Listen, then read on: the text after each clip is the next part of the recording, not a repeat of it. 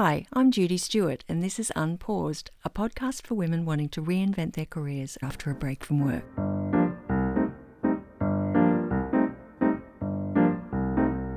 At the end of 2006, a French patisserie, bakery, and cafe called Choquette opened in Brisbane, and with it, a small slice of French Epicurean life began to take root. Its proprietor, Lara Keating's dream to create an authentic French cafe experience in Brisbane's inner north drew deeply on the influence of her French mother, Francoise, and the culture Lara imbibed when she returned for four month long visits to Francoise's family home near Chartres, one hour southwest of Paris, every three or so years. So strong was the pull of her French birthright, and so frustrated was she that nothing available locally came even close to her experience of the cafes and patisseries of France. Lara put her degree in finance and a good job in customer relationship management to one side, and at the age of 28 opened Choquette's doors for the first time.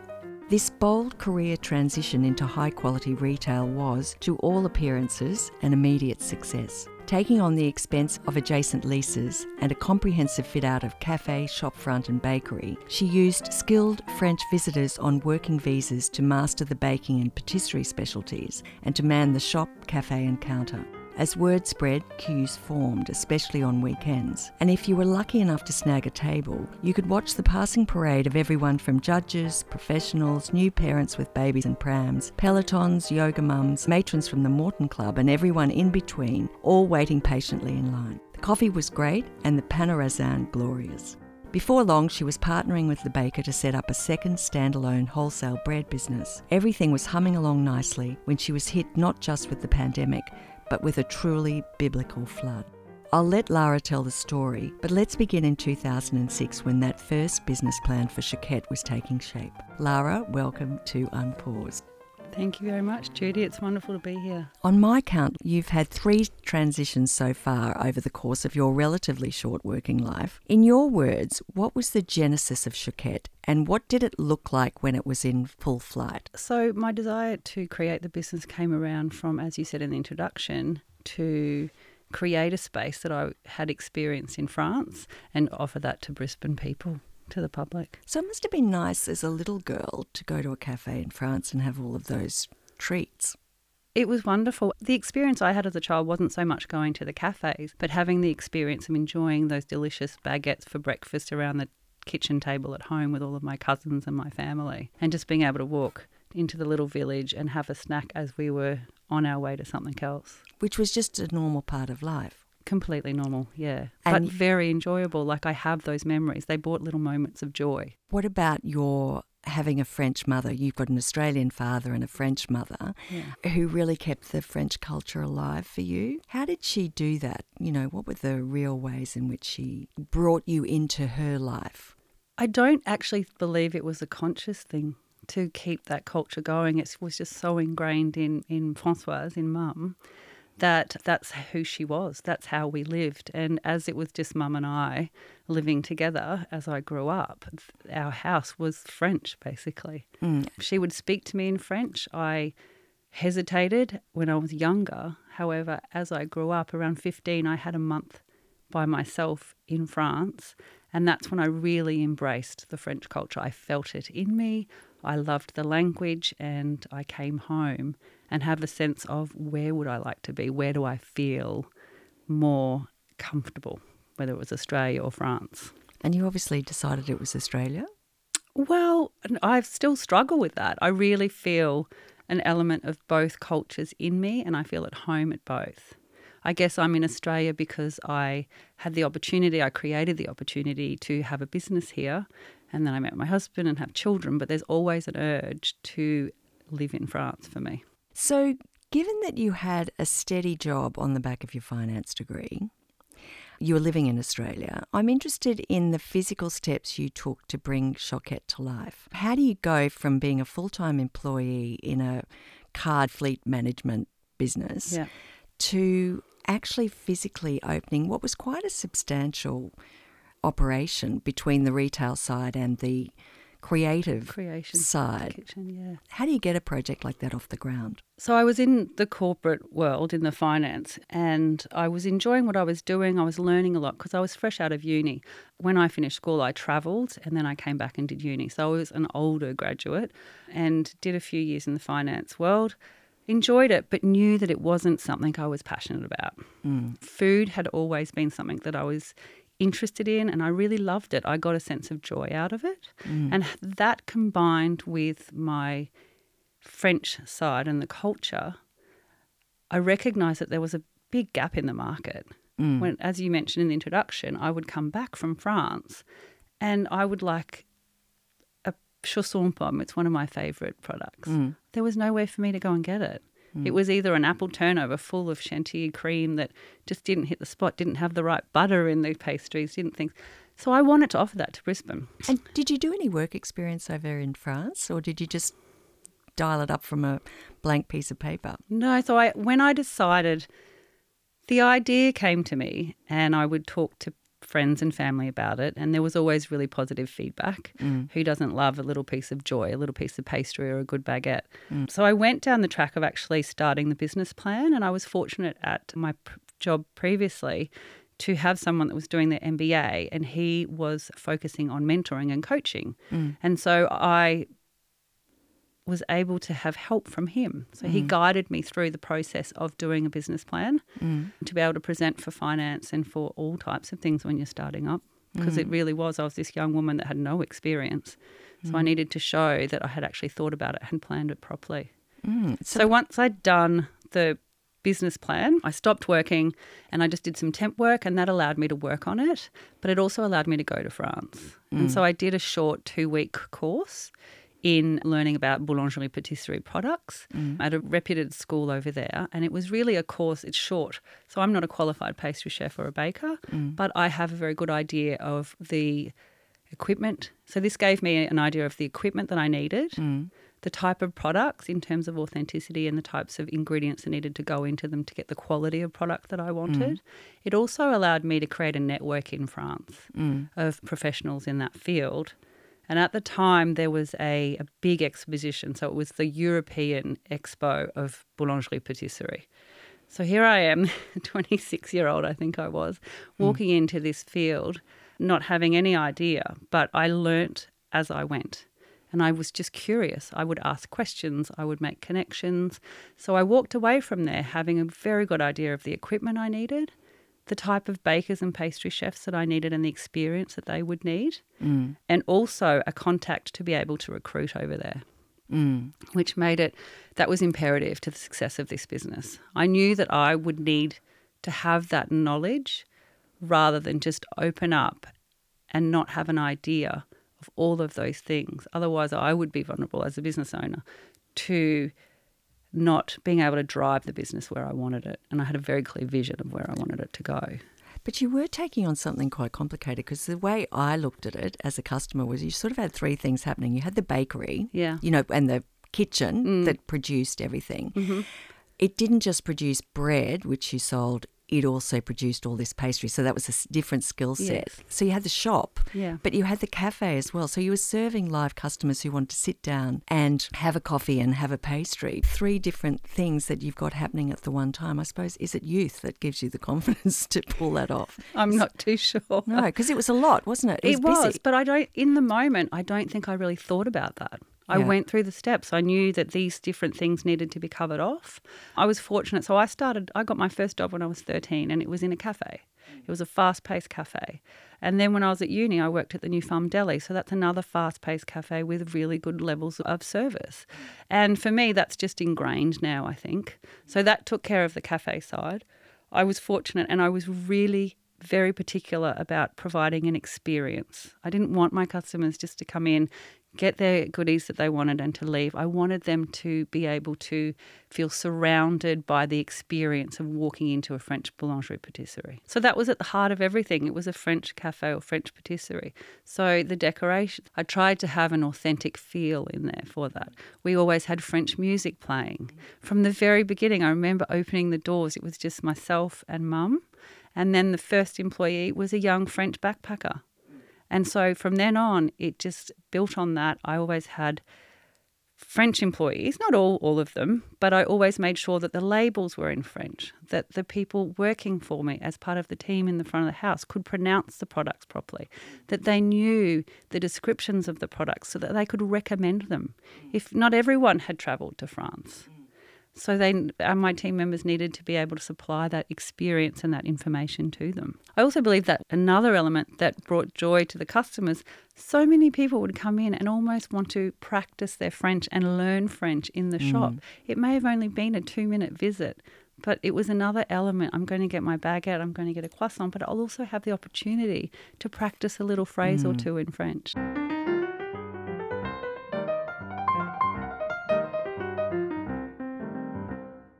So, looking at the 10 years between 2013 and now. I started Choquette in 2006 mm. and I met my husband to be, Richard, in, I think we had our first date two weeks after starting the second business. So mm. when we first kind of met, because he was a customer at the shop. Mm-hmm. Oh, that's how you met. That's how we met. Oh, really? I had always avoided that. Yeah. And obviously there was something special between the two of us because we ended up going out for a drink. But I was in the full throw of having a business and opening up a second business. And the second business was the bakery. Crust and Co. Yeah. So just describe that for a moment. So Crust and Co. at Choquette we had built the reputation, the quality of the product was excellent. And so there was a lot of interest from restaurants and cafes and hotels to be wholesale customers. However, we didn't have the capacity in the space, or I didn't feel we had the capacity in the space at Choquette to service those customers to a level that I would be satisfied with. So, having had the interest for well over a year, I talked to my baker at, at Choquette, Sebastian, and we just as the discussion evolved, it came out that we would join and become business partners and start a second business called Crust and Co to meet that wholesale demand in Brisbane. And had you foreseen that when you were first writing that business plan back in 2005 6?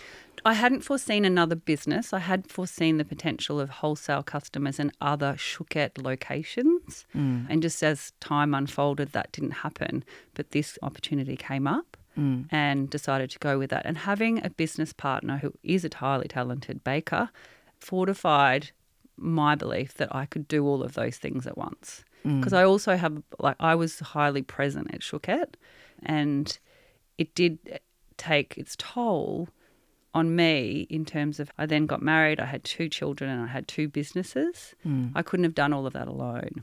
No. So having a business partner who was involved and invested and on site all the time certainly made it more possible. Just to go back one step, you were highly involved at Choquette, mm. so you very much fronted the business, and that also, yeah.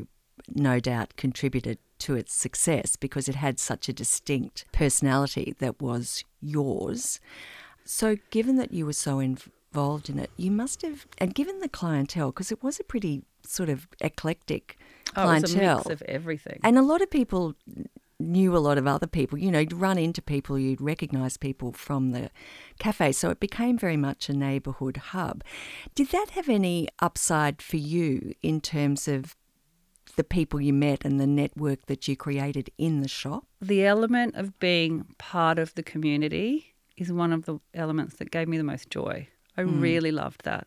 Mm. And I still live in that area now, so I'm still running into customers that I used to serve at Choquette. Mm. And it's really lovely. You see, as you said, you might see, we saw people have their first date at Choquette, and then mm. they'd come in two years later and they'd be married and pregnant, and then the baby would be here, and then now they've got 15 year old children. I feel like Choquette was a place where people could go and have their weekly little get together or their special moment together. It wasn't something extravagant, but it was something that really brought them a lot of joy. Yeah. And that brings me a lot. Like, I really enjoyed that side of the business. Yes. Yeah. So, you had a husband, two small children, two businesses. So, what happened? What had to give? I had to give.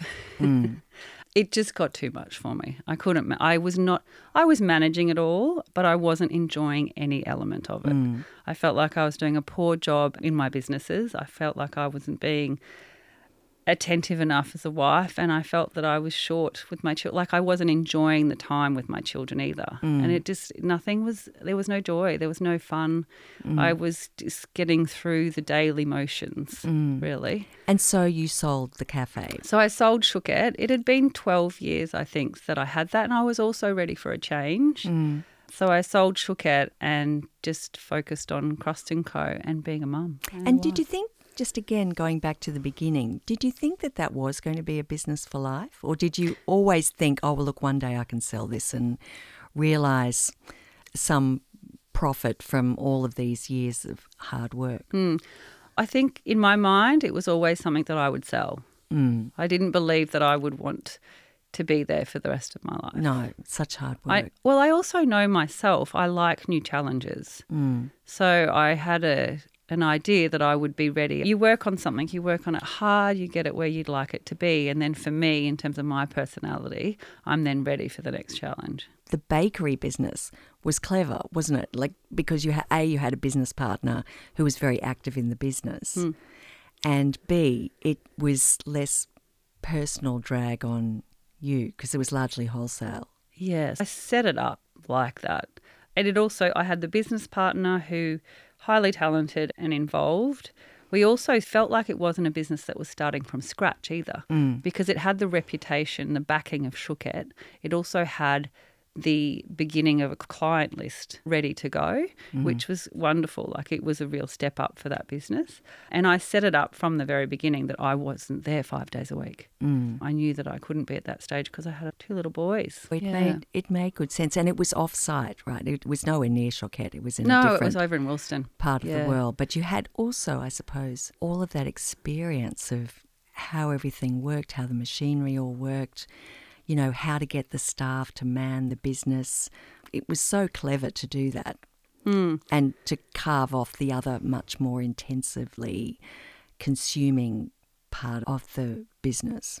Yes, yeah, it, it made a big change for me in terms of my life. And so when COVID hit, that must have been difficult because immediately every restaurant shut. Yes. So Crust and Co. We originally started that in 2013 as a wholesale business, hmm. but within six months we opened up a little hole in the wall where it was a retail outlet. And being in a residential area but in commercial buildings, people just started to come around because it had previously been a bakery. So people that had been in the area really appreciated having a local bakery to go to And was it just bread? Bread, viennoiserie, so croissant and danishes, and then we did a few savoury items and a few tart items as mm. well. So the range of products grew with time. And so did the little hole in the wall. Eventually, it was a full blown, very rustic, but it was a larger retail space. And in terms of bread, did you feel like you were tapping into a trend? Was that something that was in your mind that bread was having a moment? You know, even just before COVID, before Yeah. the whole sourdough Yeah. mania took off universally. you There was up- certainly more and more interest in a better quality bread. It was, Yeah. it was the same bread that we had been making at Choquette. We didn't really change the style of bread, but there certainly was an increased level of awareness Mm, and an interest in it. mm, And so the retail ticked along, the wholesale ticked along. There's always challenges, there's always things that need to change. And then the pandemic hit. mm. So a huge portion of our turnover just disappeared with the wholesale side of it because all of the cafes, restaurants, hotels had to shut down for quite some time. Mm. And it meant that we really had to be adaptable in terms of the retail side of it, mm. which we completely changed around to meet all of the regulations and the stipulations that the government's put in place.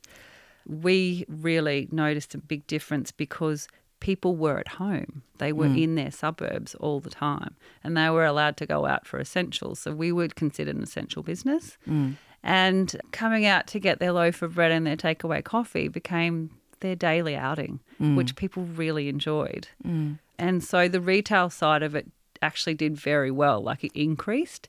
And so it compensated a little bit for the loss of the wholesale business. So, just to talk about that process, how quickly did you have to adapt? We had to do it overnight. Mm. And how did you do that? I'm someone that can stay very level headed. I don't panic about things. And so you just follow the instructions. I worked with our retail manager, Gabrielle. We transformed the shop because there were all of these spacing issues. You had to socially distance, you couldn't have more than one person in a shop. Whereas before, our shop would have 20 people in a space of five square meters. Like it was Mm. a little crazy. So we just pulled everything forward so that people couldn't actually come into the shop. They would stand at the steps and we would look after the order behind the scenes. And also just keeping our team calm was really important. Not to panic, not to get into the buzzy panic that happened because people were really scared. They got uncertain. And so we really worked at keeping everything very calm, at reassuring our team members, but also the public, and following all of the, stip- the rules that came in place. And with hindsight, I mean, selling the cafe was actually great timing, wasn't it? In that you sold the part of the business that was really the most vulnerable, and then you adapted the other half of the business to really meet the retail demand hmm. as the wholesale fell away, Yeah. which was clever, Lara. Yes, with hindsight, Yeah. it is. Thank you. Yeah.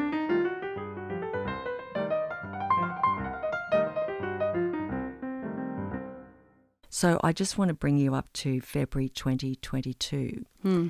and ask you to talk about where were you at in relation to the business Hmm. and and what Mother Nature unleashed to upset all of your plans. So it had been nine years since Sebastian and I started Crust and Co. The bakery industry is quite a difficult industry. It's not friendly to the team members because they have to work through the night. Mm. They work on weekends. It's long hours. It's difficult. It's not a good work-life balance, let's say. And so we had both reached the point where we're like, we've worked very hard. I think we're ready to ramp it up and sell it. And so we were intentionally working and building the business to sell. And so we went down that path, went through the process with a business broker. It's not an easy business to sell, so it took a little while. Mm. And then we had a buyer, negotiated the conditions of sale and the price, been through all the due diligence, and we had four weeks to wait until settlement. So it had mm. gone unconditional. Settlement was due in four weeks. And then we had the horrid weekend at the end of February 2022 where Brisbane just got completely flooded and our building was included. Mm. And what did that look like inside the building? So we knew that the building was susceptible to flooding, but we had only ever had 10, 20 centimetres through the building once or twice before over the lifetime of our business there, which is easy enough to pack up. You clean up, you're back operating in one day. And It's is it insurable because it's flood prone? No, no, No. So we, I guess, at the beginning of the taking on that lease, we were a little naive and we trusted what we had heard that it wasn't susceptible, and we soon learnt that it actually was. So and that it wasn't insurable. Mm. So it was something that had always hung over our shoulders. Every time there was a lot of rain, it was something that we considered. So we got flood barriers, like proper professional flood barriers were in place and so we had all of so we thought we've done everything we can we'll be fine. The flood barriers probably went up to a meter we got 2.2 meters through the whole building. Mm. And i remember going there because we couldn't access it the whole area was flooded. I remember going once seawater had receded i had to push the door because things were pushed up against it.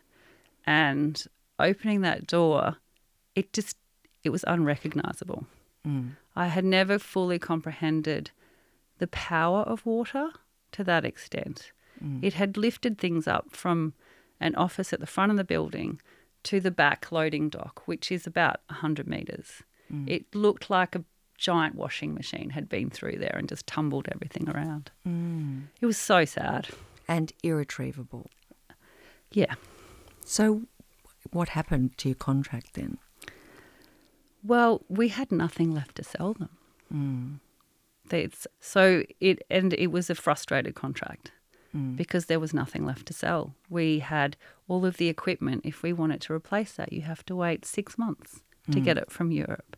All of our team members we couldn't afford to keep paying them, but they couldn't afford not to be paid, so they had to go out straight away and find a new job.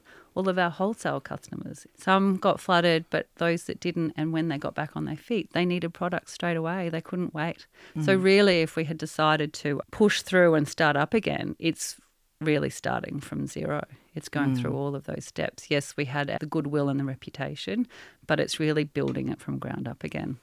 And I guess given that we had decided that we wanted to sell and we wanted a change and we were so close to get the the energy and mm. the to want to go through that again is quite difficult. Mm. So you wound it up? So we yeah, I mean it took us a few months to decide that permanently, but yeah, we decided to wind it up. Mm. And so that would be about a year ago. So year and a half now, yeah. Yeah. So where are we up to now? You must have been devastated. It's not just a financial decision, it's an emotional decision. You'd invested yeah. a lot in it. We had, yeah. And so what steps did you take to come to grips with the enormity of the situation and bring yourself to a place where you could think about the future? I mean, what do you do in that situation? Mm. Well, initially, when it first happened, I went into my typical have to do things mode. Staying mm. calm, staying level headed, being logical about it, because there were a lot of things to do, mm. even just in terms of the business initially. And I recognized I didn't, how can I say this? I recognized that given the terrible situation, we were still better off than what others mm. were, given the floods. How were you better off, Lara? How could you possibly have been better off? Well, we we didn't have any debt for the mm. business, so we certainly didn't have that hanging over our heads. Mm. Everyone was safe, no one got injured, and we were all okay. Mm.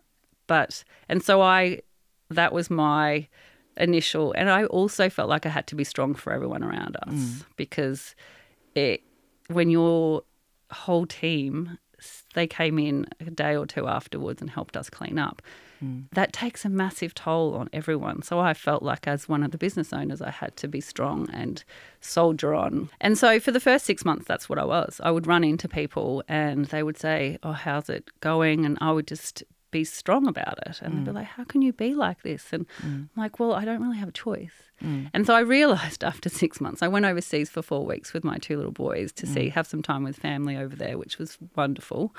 It was uh, very good for my soul. But I came back and realized that I had been ignoring the actual emotional impact of what had happened to me. Mm. So I had a session with the therapist that I see every now and then, and it's there that I really acknowledged and allowed myself to go through because it wasn't just the impact of losing that and the financial impact it was like I had to grieve it because mm. we had worked so long for 10 years to build up this business.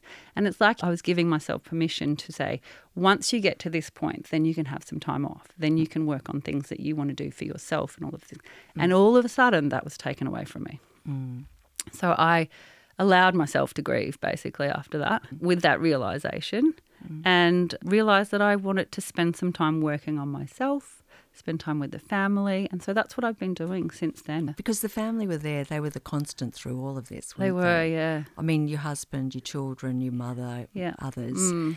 That was, it was great to have that support, wasn't it? Mm. Yeah, it's vital. But yeah. they would have been exhausted by it as well. Yes. And I think exhausted by it, but also concerned about me, of how mm. I was coping with it. Mm. Mm. So when I spoke to you about this at the first instance, mm. you were still very much at a crossroads thinking, I'm not sure what's next. Have you come up with a plan or are you still deciding to do very little and have a normal life? Yeah. Where are you up to and how did you get there? So I've decided since we spoke originally, mm. uh, I had already started on this path, but I recognized that it was really important for me to focus on myself. Mm.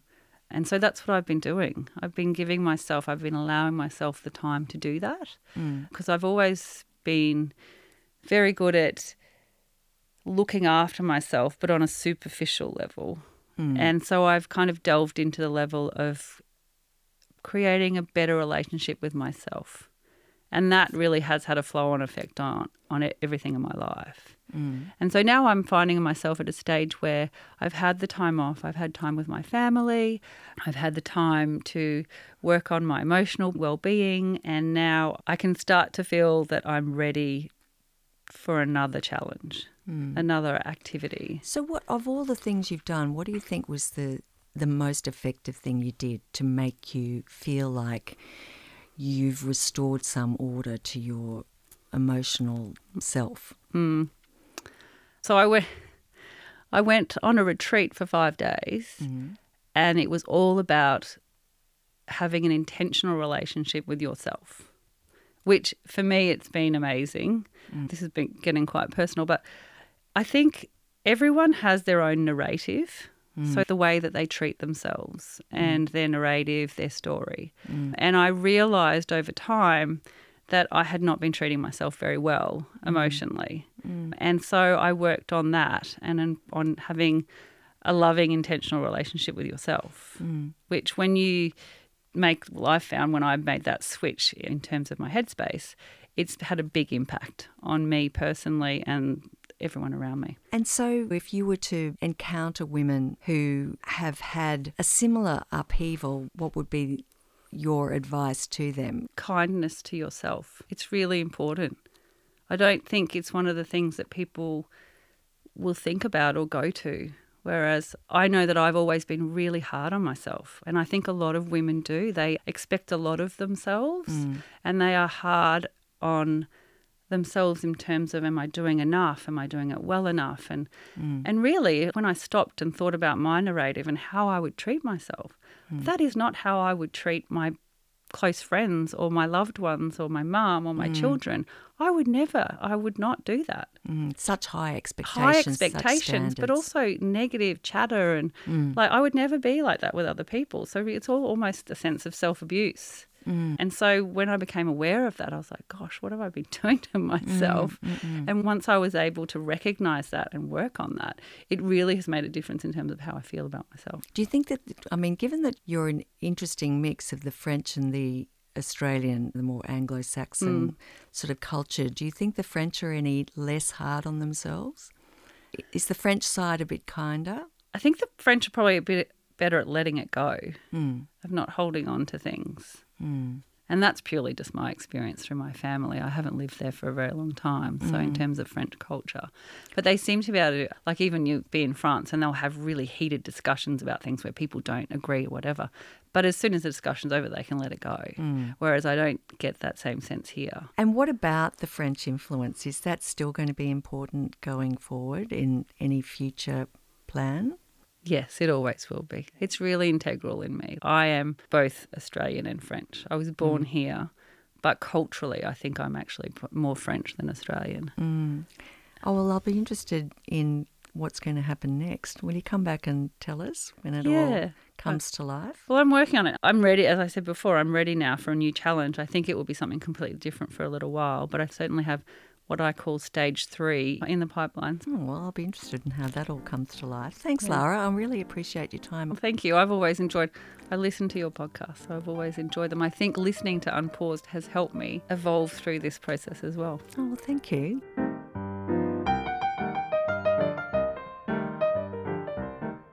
I was completely transported by Lara's descriptions of how much she put into her preparations to launch the cafe and patisserie that became Choquette.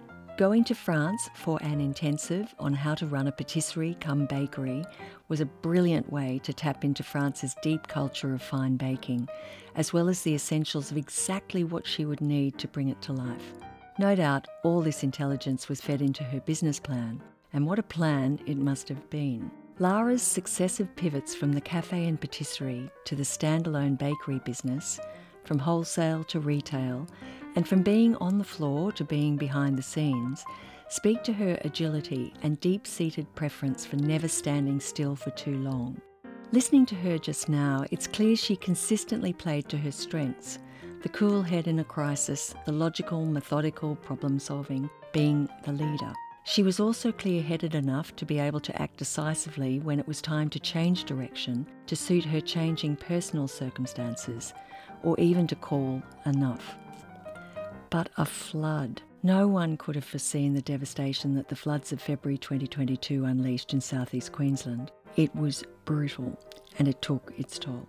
When I first spoke to Lara about coming on the podcast, she was a bit hesitant because she was so unsure about what would come next. As she said today, she still needed time to process what had happened and to come to terms fully with the personal toll it had taken. Suffice to say, pauses, for whatever reason, find their way into so many careers.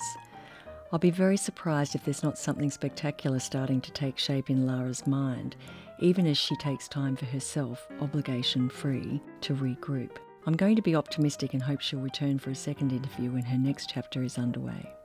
Thanks to Leonie Marsh, the producer of Unpaused, and to Jason Millhouse in the studio. Until next time, farewell.